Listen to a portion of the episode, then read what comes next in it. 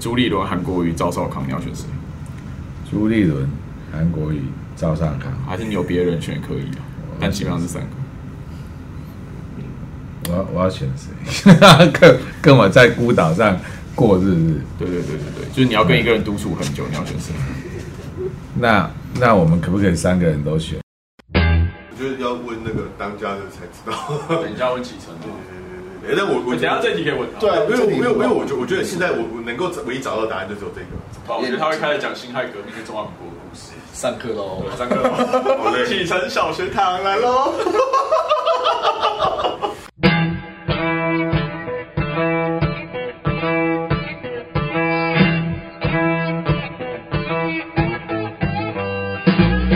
台青功劳归，功下必为，功劳归啊！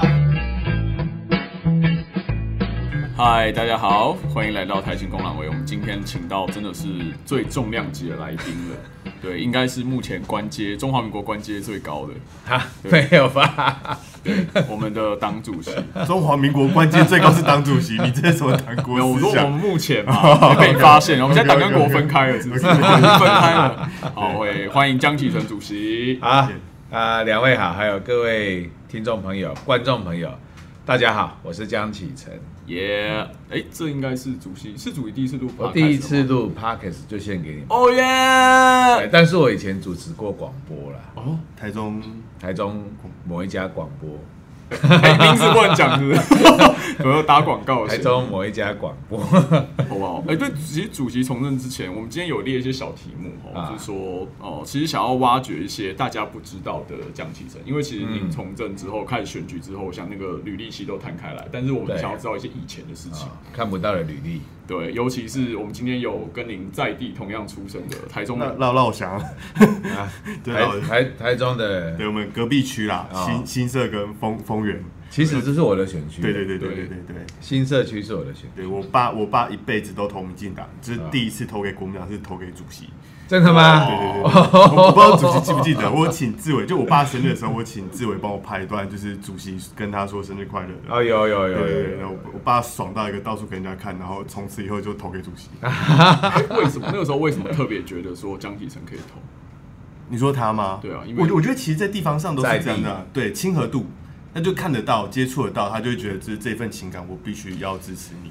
哦，这个是很正常的。我想，对于很多在地方经营的政治人物，不管蓝绿啦，其实也有蓝的投给绿的啊，绿的投给蓝的，这都会有，只是说比例上的问题而已。除非这一个政治人物真的是非常非常100%的蓝绿分明。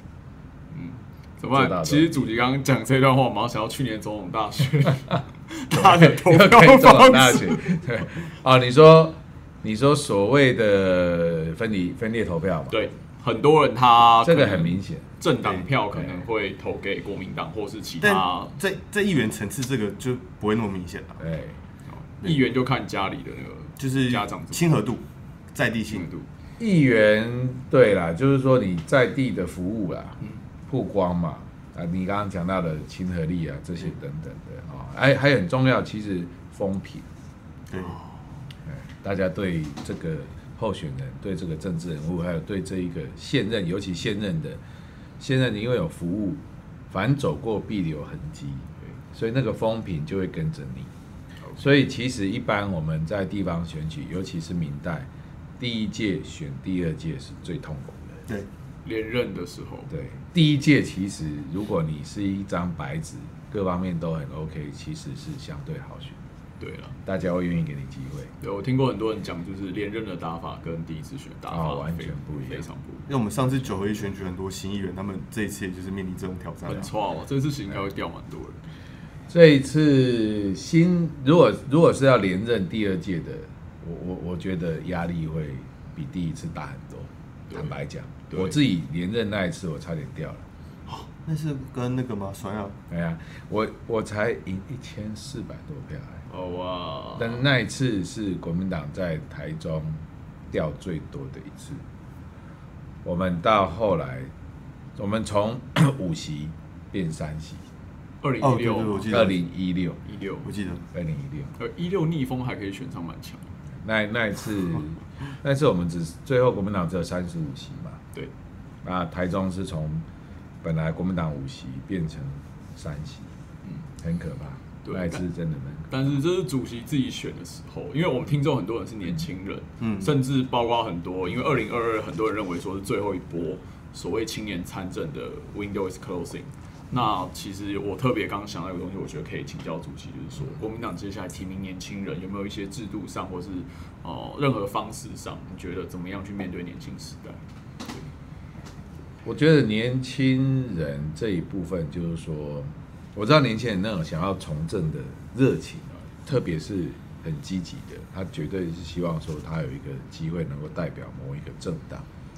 那特别是对国民党来讲，我们又被现在外界年轻人普遍认为国民党老啊，或者是不给年轻人机会，或者在国民党内的年轻人都没什么机会啊，这些等等的啊。那但是其实如果你去看2018年国民党的提名，那时候就提了不少年轻人，对，好，那只是说不晓得为什么那个形象上面没有去好好的扭转。或者是说服大家用各种方式，否则其实你去看我们那一次年轻人上很多，而且几乎提名达成功率，提名以后当选率7-8成哎，对，甚至很多都是第一次然后第一高票，那个选区的第一高票，对，所以我们刚刚才提到说这一次他们要连任会相对比较辛苦哦，所以未来啊，你说。明年也好，或者未来也好，我认为国民党应该把2018年那一次的提名拿出来再检讨一下。所谓的检讨是说，那时候提名有哪一些是对的？为什么成功？那怎么样提的？因为复数选区啊，议员的复数选区跟单一选区策略上有很大的差别。它也不是说完全取决在国民党这边的。动作而已，对手的动作是什么？他派了什么样的人？他提了多少人？其实他某种程度上是一个，有时候是叠对叠，那等你出牌，对啊，我才决定我要不要放弃。啊，尤其是相对比较没有把握的选区，那如果有把握的选区，你会面临另外一个问题。有把握的选区，就那个选区，比如说都是偏蓝，对，那你既有的，你说你要放新人进去。那现在的人如果没有人退出，你会不会挤压？你会不会挤压到他们？所以这些都会涉及到党内的所谓初选制度的一个问题。所以我们在那个改革委员会，你也知道嘛，有提所谓的N+1的这种机制嘛，或者是第一次参选，然后多少年龄以下，如果初选的时候，我们给他加权，比重加权，让他有一个比较相对比较。好的一个待遇，去跟既有的议员现任者去做竞争，这是我们希望给年轻人增加一点这个可能性的地方的。对，因为我印象很深，上一届就是说台北巧芯嘛，然后新北江以真、台中黄建豪，这3个我比较印象。然后桃园其实有一位也是许婷，但是他变成说在地有一些意见。不同，所以他后来没有，他就用5党籍去选，但他还是选上。对，我觉得当然是年轻人参政的一个挑战啊，但是大家也会期待说，是不是制度上可以给新人多一点吧？因为我们现在那个门其实有打开了，可是可能不够大。因为我在提名这一块，我有一个问题，是因为我之前有跟某一个议长聊过，就他说，就是国民党的提名每次在炒这些就是提名名额啊这一些的，大部分都会着重在双北或是6都。啊，对，我同意。对，反而是其他的县市这种争议没有那么大。那这也显示另外一个问题是说，年轻人都会往这些大都市挤。那变成是说，我们其实有很多地方，我们也是我们的执政县市，或者说在议会我们是相对多数。但在这些就是非6都以外的这些县市，我们的年轻化的那个新陈代谢速度其实很慢。那我举最标的的例子就是像苗栗我们。国民党在地比较偏年轻的议员，其实真的比较少数，所以就是时代力量曾文学那时候，时代力量曾文学一出来以后，就是那个画面效果就会很强烈，他一直在踩比较年轻方，一直做批判的这种效果。那这种地方就很可能原本是我们的舒适区，但被打着就变弱势。其实我非常同意这个观点即便是在新北或者六都都有这样子的选区存在。我最喜欢举的就是说，比如说2018年那时候，新北有一个年轻的议员候选人叫陈伟杰，嗯，对不对？淡水，不，他本来不是淡水，他本来是那个，原本是在永和区嘛，对，好、哦，他是在那边，因为他曾经当过我的助理，啊、哦，他一直积极的想要在那边选，那后来被协调，他就没有机会在那边选的，那怎么办？后来人家跟他讲说，要不然这样，他是到后面哦，其实还不是说很早就跟他讲要他去淡水，嗯，是他永和没有了之后，隔了一阵子以后，突然党部跟他讲说，我们希望你能够去淡水选，就是现在秘书长嘛，对啊对，然后他问我，我说你当然要去啊，为什么不去啊？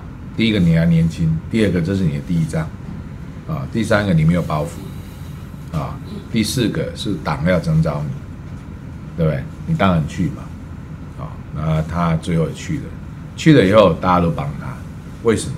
因为他是替党去打仗，嗯，好，那在那边等于说他也不用去面对你同党之间的那一种。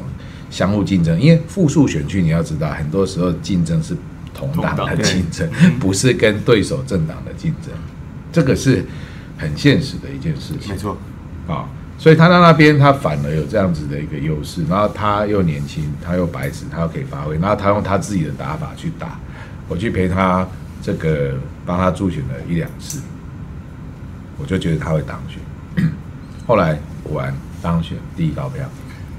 所以我问细一点，就是说你在 A 区的初选，可能你不一定有出现，你没有上，但是其实县市党部他会做通盘考量，还是会把你丢到。有些选区没有人要选的、啊，还是选区因为太艰困了，或者没有机会 ，OK， 啊，或者刚好找不到人，所以我是觉得年轻参政是这样，党的机制当然我们想办法开 window 给你，找机会给你，可是年轻人自己的观念要做。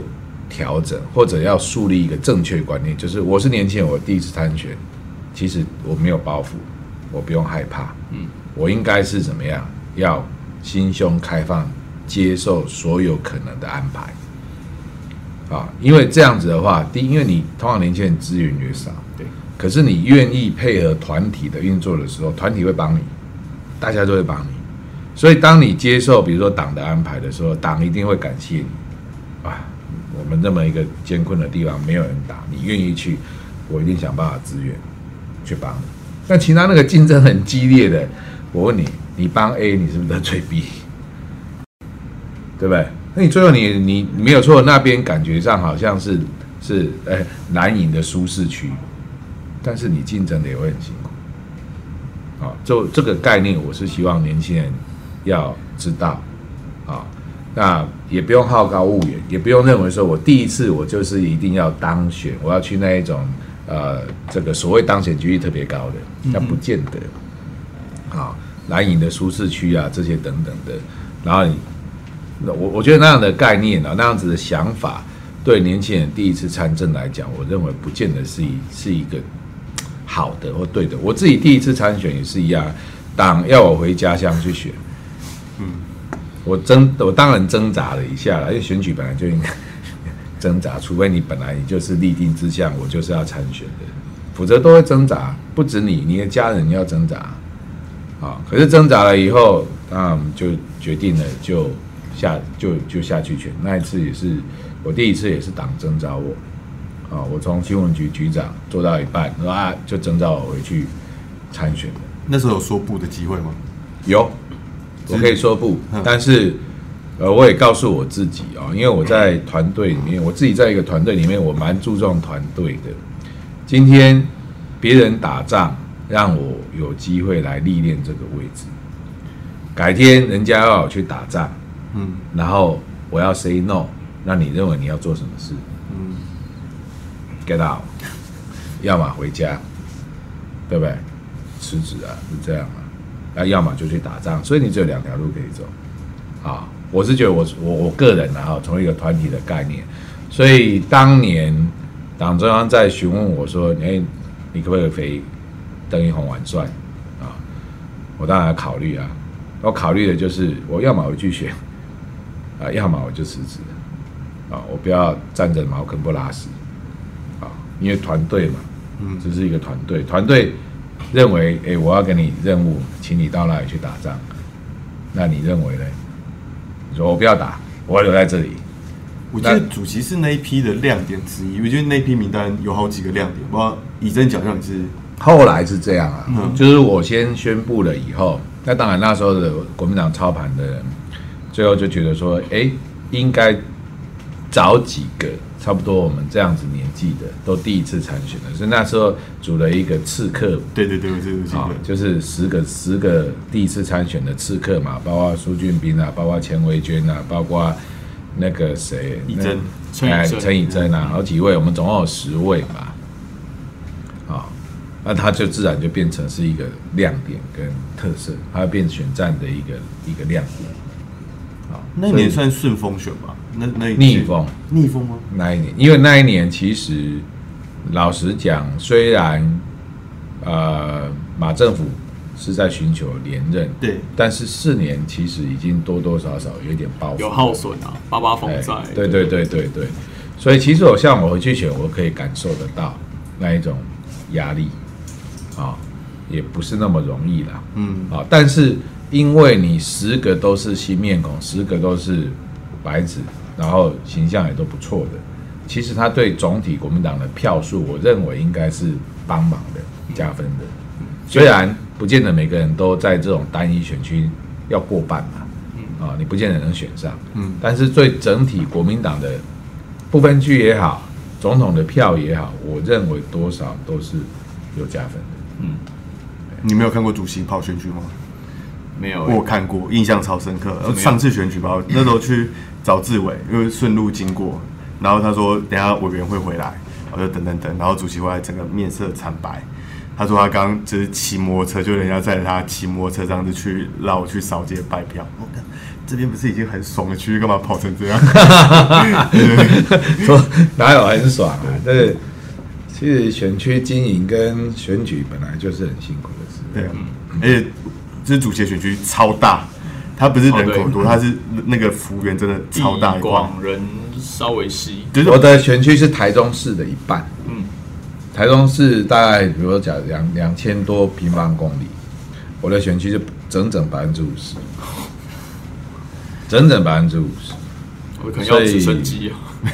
哎，其实你说直升机不为过、哦，因为我的选区有梨山到武陵农场。你知道以前那个7·2水灾，那整个中横都断掉的时候，哦、我们的前立委叫严清标，哦、他是租直升机把物资然后载到梨山、真的是这样子。买得起直升机的应该不租得起啦，租得买的，就是用直升机然后把东西。再上去啊！我们选区就这么大、啊，所以有时候我那个跑一天的话，大家都超过车子要超过300公里啊，很难想象哦。300公里，台北高雄来回应该跑300公里，对，所以其实参政从政，最后回到头来，还是所谓的接地气什么的，也是要靠勤走的。对，但是刚刚讲的是选地方，不管是市议员或立委，甚至是主席刚刚有讲，当年其实您是被党中央征召，但是我一直很感兴趣，尤其算时间，其实超过1年了，就是说从去年到现在1年了。其实去年的这个时候，对，去年的这个时候应该是，其实您在自己要做思考，已经不是有人来征召你，是你自己要去思考，我要不要去扛起这个党中央。去年这时候已经宣布参选，差不多对，但是那个时候的心路历程到底是什么？那时候讲一下嘛，那是一个蛮特别的过年，真的，因为1月11号选完嘛，1月11号选完，1月20号大年初一，25号，我是25宣布参选党主席的啦。其实我1月11号选完那一天，我根本没有去想过参选党主席这件事情，完全没有，我只知道说那一晚国民党选不好啊，我自己当然我连任了。我觉得我的得票数也还不错，哦，我的当然以得票率啊，我们赢对手的这个我得票率60%几嘛，嗯哼，哦，大概是所有区域蓝委当中哦，大概得票率哦算是最高的，哦，那可是没有用啊，你整个党其次并没有增加，对，哦，然后总统没有当选啊，不分区勉强啊13个，所以整体的感觉就是跟原本大家那一种期待哦落差是蛮大的，啊，那再加上那个选后党内的气氛其实非常的低迷。所以那个11号到25号这中间2个礼拜的时间，老实讲，高兴不起来。但那个时间应该也是蛮多人在劝进说你要去担这个责任。对，嗯，对，因为那时候大家一直在讲说，哎，你们中生代要出来扛啊，你们要有人出来扛啊，嗯，你们不能再躲啊，啊，那外界当然会去用所谓世代交替这几个字啊。可是我一直觉得国民党没有这个，先不要谈世代交替了，国民党是严重的少子化问题了。我蛮喜欢这个说法，我觉得很精准，就是说我们大概只有3%到5%是40岁以下的党员。对，那是党员，那你有时候党内的从政同志那就更少了，那就更少了，所以你没有这个年轻的世代，你要交替一个什么？没什么好交替，再交没有人可以交替，没有人可以交替的嘛。所以国民党更严重的问题，或者更 urgent 的问题是少子化的问题，然后培养那个年轻的从政人士的问题，那才是我们的问题。所以那时候心情就是觉得，我觉得中生代我们愿意扛，我们愿意出来帮忙。好，我的了解至少。那时候台面上的这些中生代的人，大家都觉得扛就扛啊，也应该啊，嗯因为党不好，我们也不会好啊，我们自己都在选举当中都经历过这个过程吧，对不对？你挂了一个 KMT 的 mark， 结果这个 mark 让你觉得是变成负担，那你认为对你好吗？不会好啊。那你这个 mark 如果再继续这样下去的话，那你下一次只是负担更大。对，所以我想问，我们是要想这个问题。那你为什么那时候要决定大年初一宣布，把大家搞到不用过年？我真的是印象深刻哎。老实讲，那是一个蛮仓促的时间点啦，真的。因为你要知道啊，那时候我记得是党中央是在1月10几号就公布那个补选办法。对，而且是大年初6就要登记啊。对，我记得是大年初6，我整个过年不知道干嘛，啊，对不对？对，这联署哎，那时候还要联署3%哎，我们现在把它改掉了啦。对，哦，那整个过年我们都在开会，都在联署，这些人都是我过年的时候找他们来加班。对，大家都不用过年啊，所以是一个难忘的年啊。因为我那时候也是接到电话，就是突然有就是老板就说就是准备一下大年初1来高铁接我，我就从新社开到高铁站接他，然后再从高铁站开到丰原，然后这样来回2次，都看我今年过年怎么会变这样？对啊，所以就这样就，所以我时间其实非常的紧凑嘛，所以最后想一想说，好吧，那就大年初1，反正顺便跟大家拜年，等老大来拜年团拜，然后顺便宣布这件事情，就这样啊。因为也没有时间了，因为我是拖到差不多除夕前才决定的，那我如果在过年后的话，那就时间到了来不及了，对，这个没有时间了，所以我做的决定那就去做啊。OK， 所以有一点氛围跟承担的那个让你下了这个决定。那时候的确的想法就很简单，就是觉得说，你想干嘛？你去啦。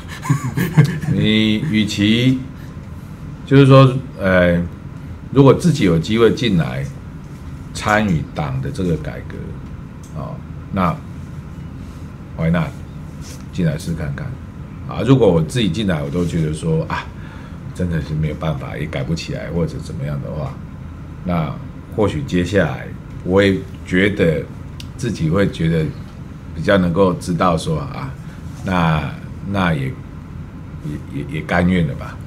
因为那这一年其实整个改革过程中，因为其实您那个时候提很多方案嘛，包括说党务改造，或者是说两岸的 redesign 两岸政策，然后年轻人的部分，其实这一年我相信大家一定有起有落，有些东西有预期照预期走，有些东西没有。可不可以讲一下你觉得最深刻或你觉得最值得的东西是什么？其实我们那时候的想法是国民党要现代化，对。国民党要跟上时代，国民党要能够更贴近社会的一些脉动了。那怎么样做？这当然有一些界面需要调整，啊，有一些是界面性的东西，有一些是这个对啊思维论述的东西啊，这两个都要去改造，才有办法达到我们要的理想的目标。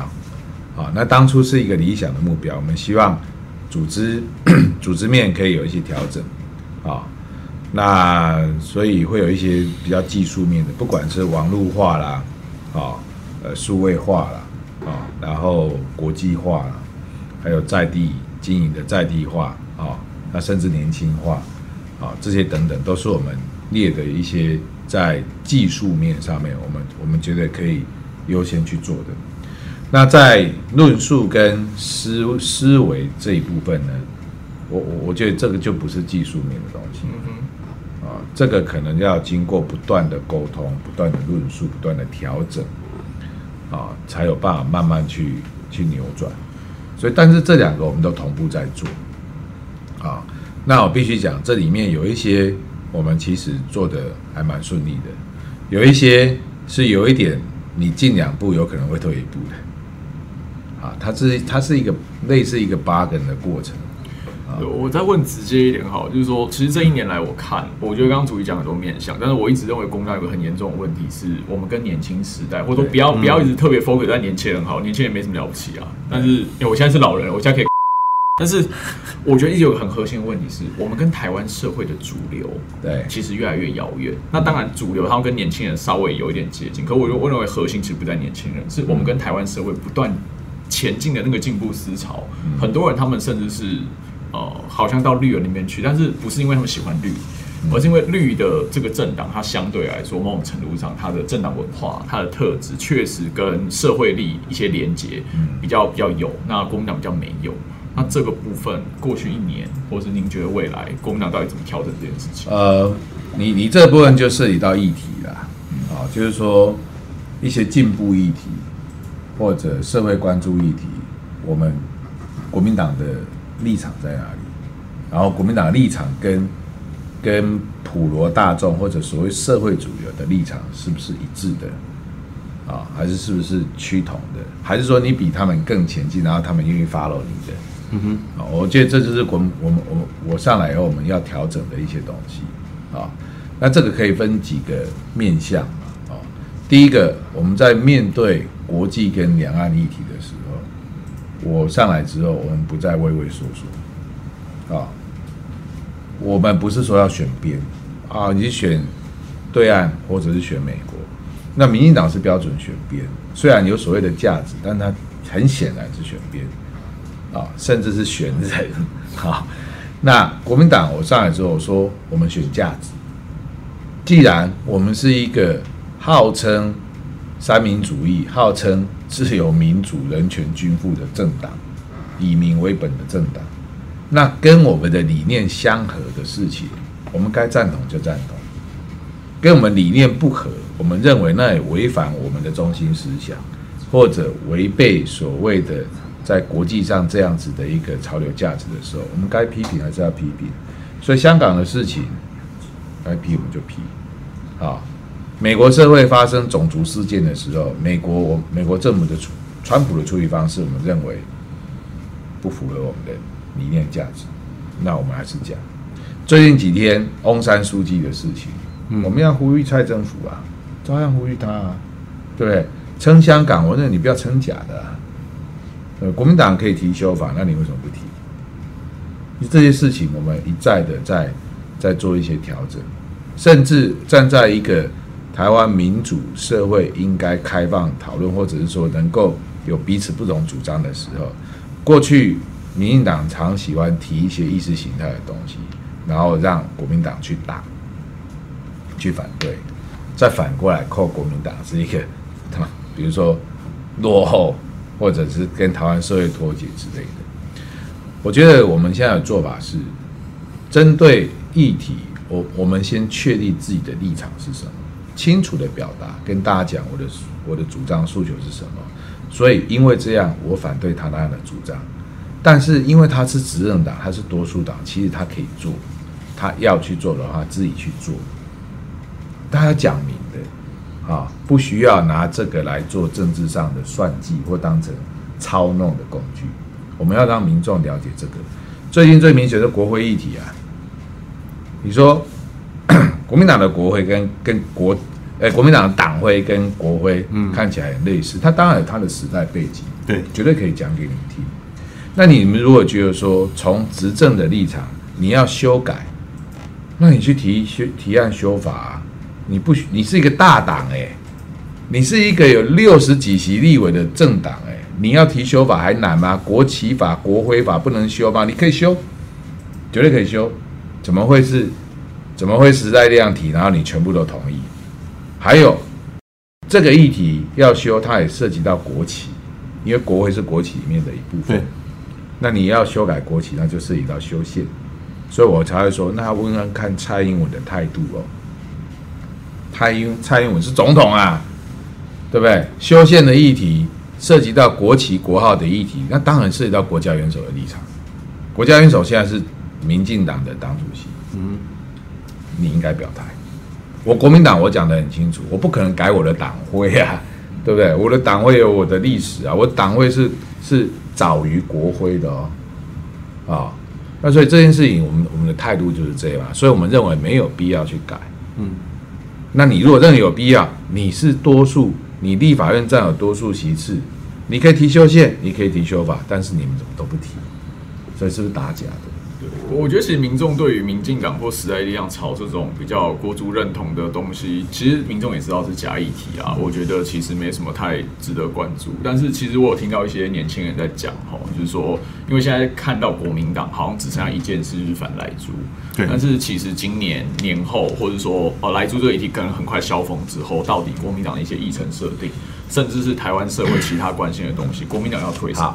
这个我再讲一下。当然，整个台湾社会议题，国民党关心的议题绝对不是只有莱猪议题，只是说现在莱猪是重要的、优先的，还有目前在进行联署的，所以大家会普遍接触得到，对不对？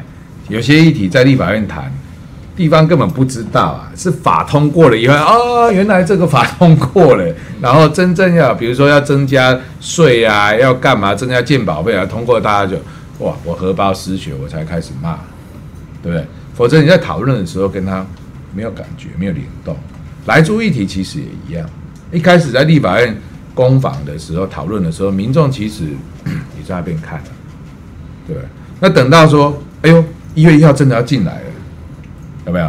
然后，哎，我们公投开始联署了，哎，他开始有感了，他觉得这跟他切身相关。不是说没有其他议题，当然有其他议题，那。刚刚讲的那些就是也有一些其他议题啊，那像防疫也是一种议题，疫苗也是一个议题，我们也提出很多啊，只是说在疫苗上面、防疫上面，我们讲的执政党通常也不屑一顾啦。那两岸有没有议题？两岸有啊，军事的议题每天绕来绕去，对不对？两岸到现在连对话也不对话啊，你元旦讲说要对话什么的，或者国庆讲说要对话。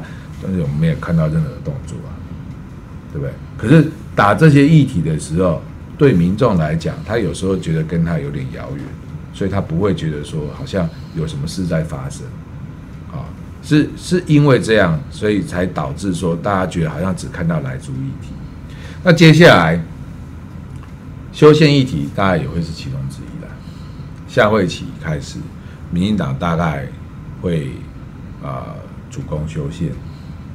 对，可是修宪有很多范围嘛，那会碰到领土主权、国族的东西。从去年到现在，其实我们的智库都一直很关心防疫的议题，尤其连盛文副董事长，他特别在意。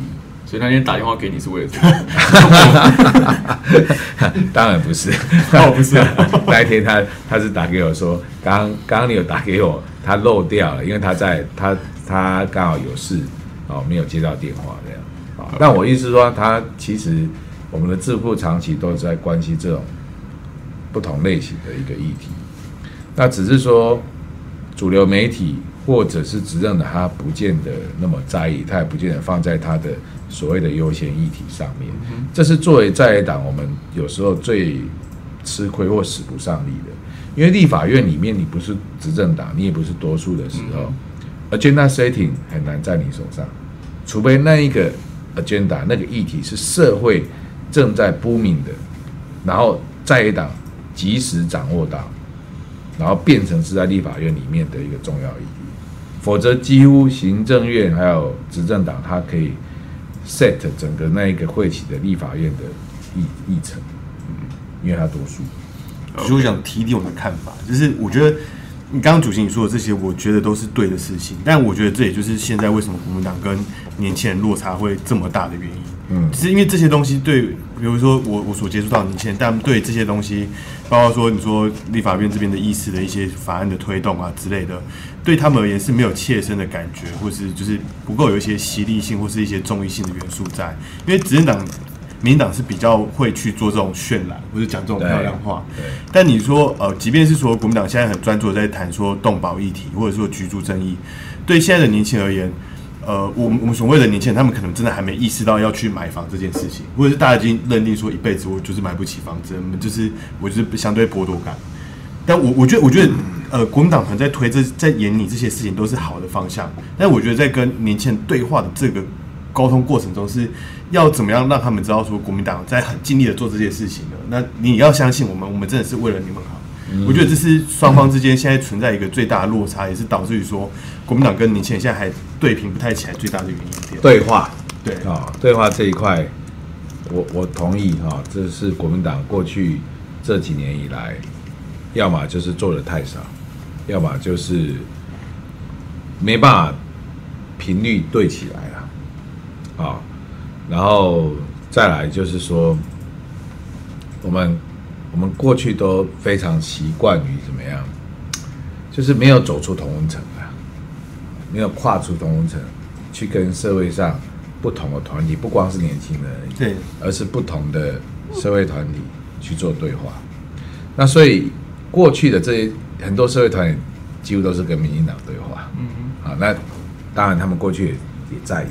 对，好，那现在他们执政了，所以其实我们发觉很多社会团体，他也在观察国民党，或者是等待国民党，好，能不能在某些议题上面，符合他们的期待，好，做出他们的期待。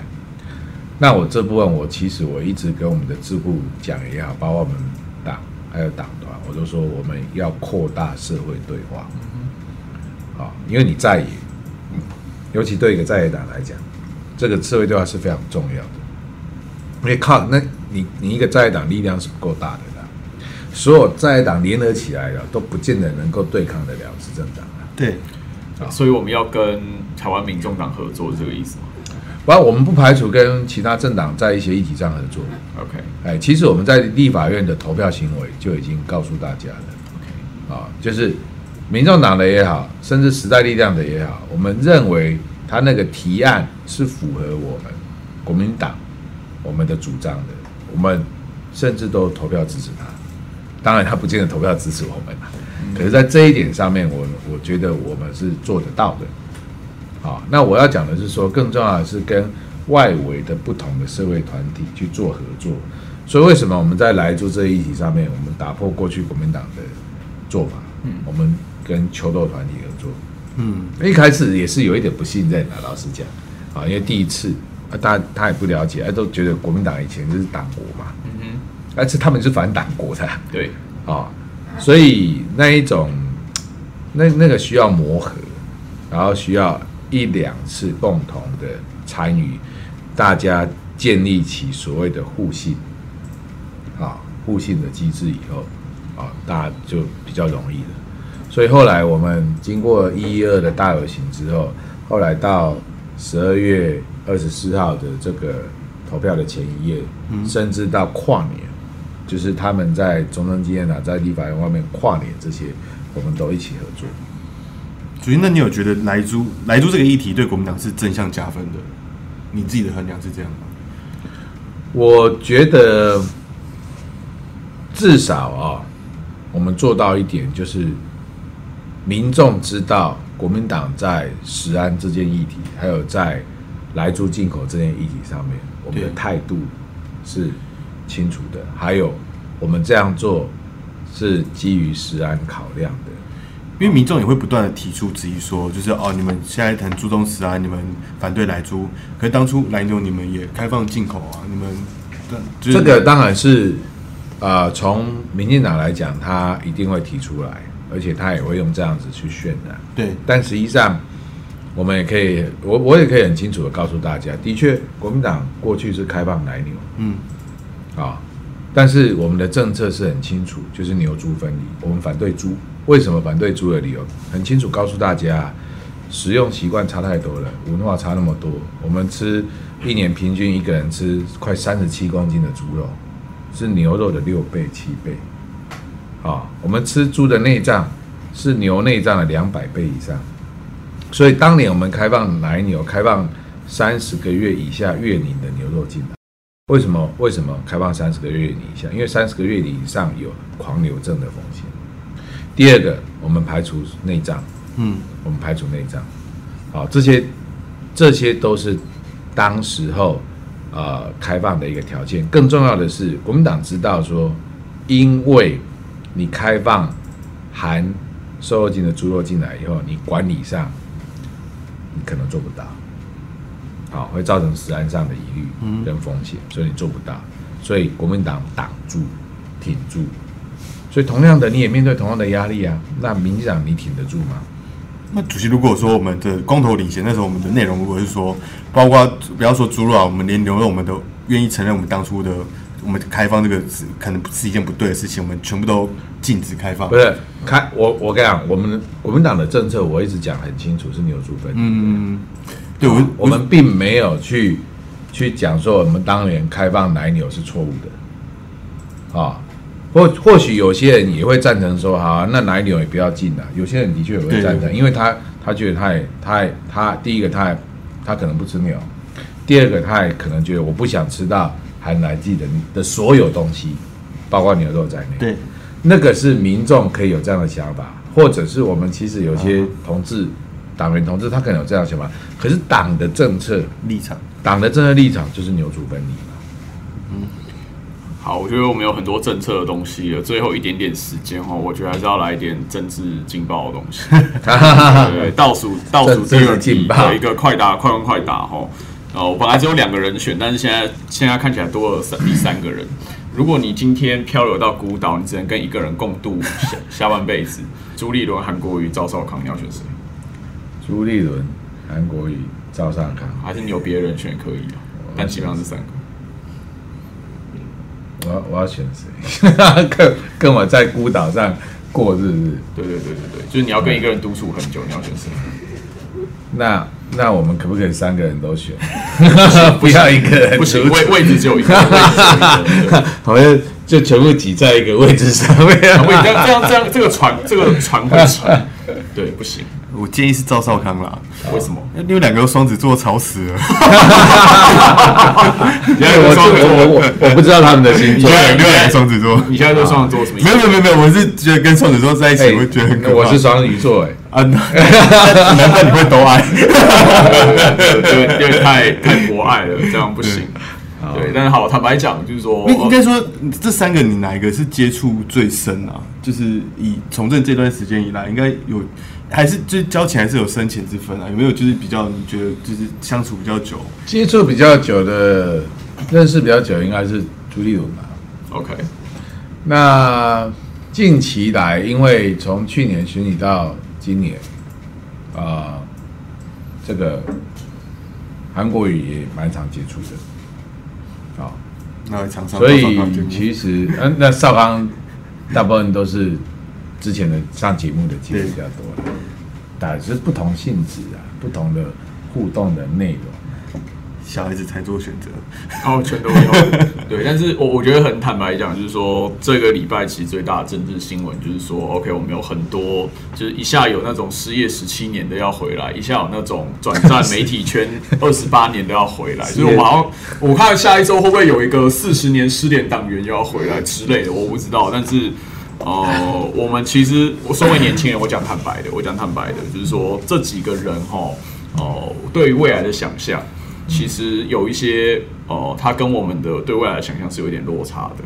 就是说，国民党如果要持续靠近台湾主流社会跟年轻时代的话，你不能一直用20-30年前的那种思维或语言来沟通。那我觉得，当然这几位其实在像什么语言，比如说。我觉得我被反将军，我觉得主席蛮厉害的。其实应该是我要拷问他，我觉得他超友善。我现在换我被逼问，主席蛮厉害的。你也可以不回答，想不出来知道在。就是些什么清朝啊、八国联军啊、3家分晋啊，就是还是很，它是很大中国意识。我不是说中国不好，而是说你今天想要来参选一个东西，其实我们会想要看到期待或希望。像去年我们在。江主席，因为我是投给你啊，我可以大方讲，就那个时候会有一个期待或希望。是，但是接下来其实今年尤其我们要选的这一次不是补选嘛？对，他今天早上拿的那个补选办法细则说这个不算，那今年会有新的办法。Anyway， 但是这个人会关乎台湾社会或国民党员对这个党未来的想象，对啊，那对我们来说，您自己怎么看？当然我知道，也许您没办法表态，所以。你怎么看呢？对啊，你要继续承担吗？还是你觉得其实有变换队形，大家有不同的位置？我其实很喜欢你讲变换队形这件事情，对啊，不一定你是 leader 或不一定你一直投嘛，有时候会换别人来投，对不对？那的确啊，我现在是中继投手嘛，对不对？因为你可以投完，有中继投到最后的、啊，对，有中继投到最后的、啊，对啊，那我们怎么判断该不该换投手？那应该讲说，我们现在这个我们的局就是4年1局嘛，对，那你4年到了，你就是一定要换局嘛，那换局是重新选嘛，对啊，我是这一届这一局当中接手的中继嘛，好，那我把这一局投完了，好，那。下一局是谁来代理？那当然有我们这一个队伍的机制啦。我觉得国民党很重要的还是要把很多东西该制度化的制度化。那我们常常很喜欢喊团结，因为我们最不团结啊，我们是一个因人设事的政党。我们常常喜欢喊团结，但是到底团结在什么之下？是某一个人之下，还是团结在党之下？那如果团结在党之下，就是在一个组织之下，那这个组织就是要有制度，所以就是团结在制度之下。好，否则的话就变成团结在人与人之间的关系呀、啊。但是这个是不一定的。因为这2天确实有一些党内同志的声音啊，我觉得我还蛮认同的，就是说先不管这个人是谁或者他多厉害，但是国民党的文化要改变，就不要再有一个英雄主义或者救世主这种事情。你就不能因为他很厉害，所以破坏规矩。对，那你为什么会支持郭台铭？那你怎么当初支持郭台铭？他那个时候已经离开了、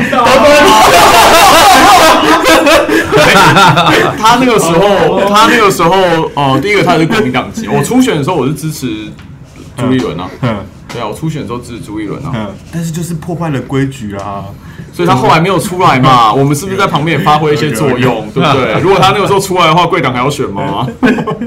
对啊，我们还是有发挥一些作用的好吗？这个好像是国民党现在很难，现在有这种共识存在了吗？还是说大家其实还是有一些意见想要修正？对啊，你是指什么选举办法？选举办法应该这样讲，就是说你说主席的部分，对主席，国民党有主席的选举办法，然后每一次不管是补选或者换届的主席选举，都会有实施的细则啊，就是党主席选举的实施细则。嗯哼，但是每一次都会重新再拟的。 我觉得每一次都要有，但是里面的内容很多是延续的，啊，比如说参选的资格啊、投票的资格啊这些等等，它很多实际上是延续的。可是这个细则它上面的法源就是那个选举办法，嗯嗯，啊，那个选举办法是要经过全代会通过的，修正也是全代会修正，嗯，那实施细则就是好，比如说主发会针对啊，比如今年的党主席选举。 去拟定哪一天选啊，啊，什么时候报名啊？啊，报名资格是什么啊？啊，投票资格是什么啊？这些叫细则。那党、啊、那细则完之后呢，送到中常会，中常会通过。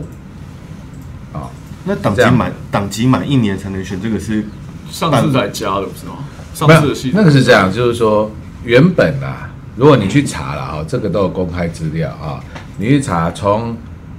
比如说2005年开始到现在，每一次的党主席选举，它都有实施细则。实施细则里面就会涉及到所谓的选举人资格。对，啊，选举人就是投票的吧，有投票权的选举人。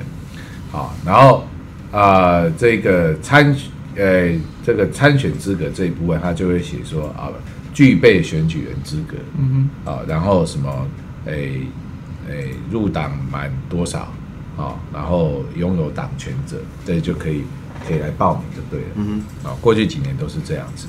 那你们可能在谈说那个什么4个月跟1年那个问题嘛？嗯哼，对吧？的确，在2016年、17，也就是106年以前，106年以前的这一个啊、党主席选举办法，他在选举人这一块，他是写。 入党4个月，满4个月啊！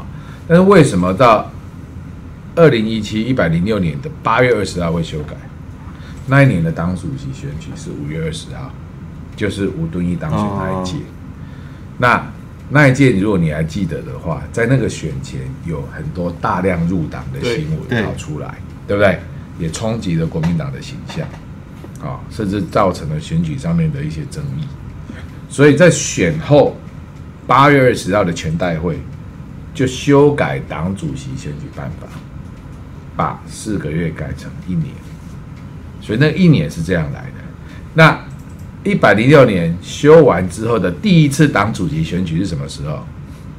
就是我补选的时候，就是我补选的时候。所以这个不是什么补选或不补选的问题，嗯，是完全因为党主席选举办法在。 106年全代会8月20号做了修订，变成是1年，所以接下来实施细则当然就根据选举办法来定，啊，把这个定成是1年，所以我是第一个适用者，是这样子。OK， 但是现在它最后的最后，我觉得可不可以请你给未来所有可能会跟你一起来竞争的人，给他们一句话。对，你这个假设是有点，之前没有表态说要选你们，被迫这样子，果然是红派咯。你不能挖这种陷阱。少主哦，我问一个好了啦。好，你问。你有现在结束了吗？对，没有后悔过，就是选主席这条路吗？ 就当到现在为止，曾经午夜梦回。我觉得你也很挖坑，你没有比较好。不行，我其实做了很多选择，包括我参与选举，啊，算第一次参与立委选举，嗯，到这一次参与主席的选举，到现在，我对我的决定从来没有后悔过。嗯。 是，但我必须讲，担任现在的党主席是真的不是一件人干的事情，光资金压力就蛮大的。这个我可以坦白讲，嗯啊、哦，所以我看到那么多人愿意出来承担，也不是坏事啊、哦。我们正面思考嘛，就代表觉得大家觉得这个党还有存在的必要跟希望。哦，也看到这个党其实是可以把这些人凝聚过来的，啊，所以我觉得正面思考，很多事情是正面思考，不要一直往负面，所以不要后悔过了。没有后悔过。好，我觉得江宇真的是我们立即最正能量的来宾。立即最正能量，对，不然我怎么活下去？好，那好，最后再给我们听众一句话，好不好？有没有什么想对我们的听众？我by the way，我们听众很多都不是懒的，没有关系，中间偏绿的年轻人没有关系。有没有想身为国民党主席？有没有想？其实我跟各位报告，投给我的绿的选民不少，我爸。然后我也跟很多年轻人接触过。其实我老实讲，我在接任党主席之前，我对蓝绿这件事情我是没有那么的，不是说在意，而是说我觉得很多事情不是蓝绿的问题，不会看颜色做事，哎，不会啊，因为我们基层民代上来的。我今天不会说这个选民走进我的服务处，我先问他：哎，你蓝的还是绿的？掌声拿出来！不可能嘛！我一定是告诉我的助理说，任何人都不能拒绝。好，我们只不做违法的事。OK， 啊，我们没有分任何的颜色，但是我们不违法，这就是我们的做的事情。所以我觉得，我只想跟大家讲，就是说可以有蓝绿，但是不能没有是非。好，那民主政治除了选举，也要责任。啊，它是民主是可以有选举，但是要负责啊。啊，政党政治也要责任政治。可不可以给我5分钟做结尾？太久了。好，就这样，拜拜。没有，拜托，拜拜。你5分钟结尾，你自己讲就好了。